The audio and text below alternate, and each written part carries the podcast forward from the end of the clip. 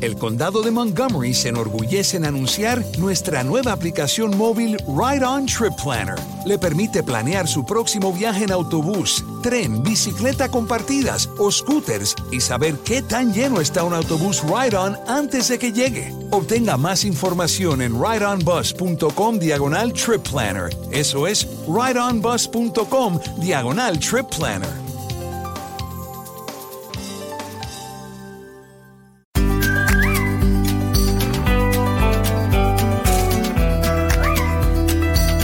El periódico presenta el podcast Relatos de Verano.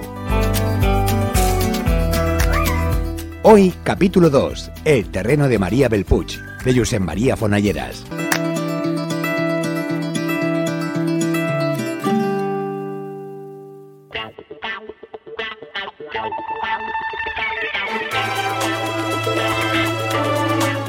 María Belpuch era la propietaria del terreno y también vivía allí, en la urbanización. De hecho, no era una parcela separada, sino que formaba parte de su propia finca. Pero nos dijo que le sobraba, o algo parecido, que antes de que se llenara de rastrojos y malas hierbas, prefería alquilarla a alguien, cederla, creo que dijo, sobre todo por eso, para que la mantenga limpia. La concepción de limpieza de María Belpuch tenía mucho que desear. Solo bastaba con mirar la parcela, toda entera, y comprobar que malas hierbas y rastrojos campaban a sus anchas. Vivían ella y su marido en un cobertizo con plásticos en lugar de vidrios, en las ventanas, con algo así como una puerta chirriante de uralita, y un par de depósitos enormes de agua en el exterior, el techo también de uralita. Un todoterreno aparcado en lo que ella llamaba huerto y que solo daba, al parecer, patatas, que es lo que se da en cualquier huerto, se llame como se llame, y por muy descuidado que se tenga. Vivían de las patatas, creo, y de negociar con chatarra.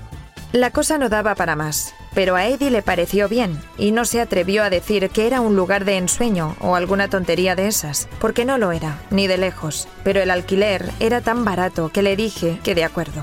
Se lo dije porque era como darle un cigarrillo al condenado a muerte antes de la ejecución. Bueno, exagero. No eran sus últimas voluntades, pero casi y me pareció que estaba ilusionado con meter allí la caravana e imaginar que estábamos en algo así como un lugar de ensueño, un paraje para escapar de la ciudad y para escapar también de sus pesadillas, de la inminente paralización de su cuerpo. La cosa no daba para más, no solo por lo que cuento de María Belpuch y de su marido. Con dar una vuelta por los alrededores ya te hacías a la idea que eso era la antesala de algo muy tétrico, de algo muy desolado, de algo muy siniestro.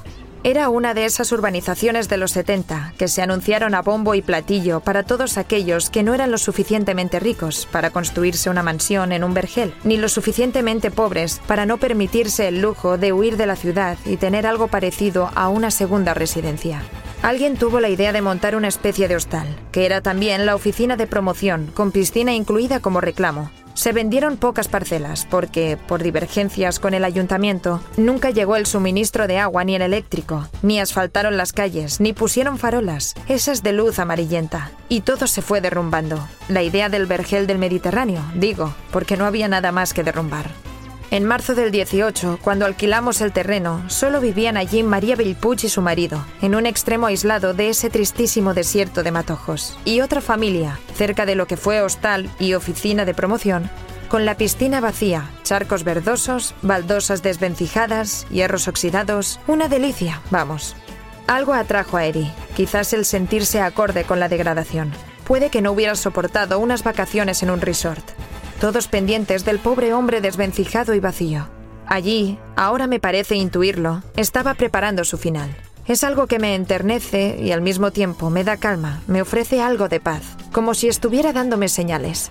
Insistía en lo de irse. Antes de atragantarme. Y yo le daba largas, porque ni sabía por dónde empezar ni a quién acudir y él pretendía que me aprovechara de las facilidades de trabajar en un asilo. Porque allí lo hacen todos los días, ¿no? Claro que me resistía. ¿Cómo no iba a hacerlo? Una tiene su moral particular y por aquel entonces no entraba en mis planes. Por aquel entonces, digo. Y algo me atrajo a mí también. La pulsión de una tierra irregular, marchita, pedregosa, áspera. Ese espacio abrupto y fantasmal.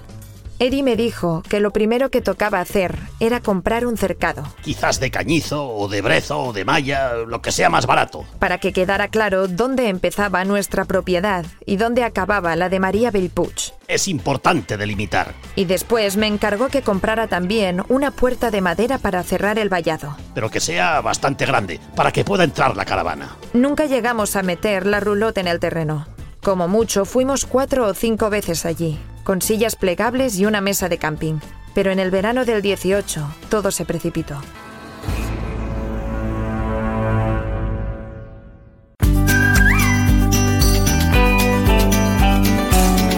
Hasta aquí el capítulo 2, El terreno de María Belpuch, de Josep María Fonalleras. Han escuchado Relatos de Verano, un podcast del periódico.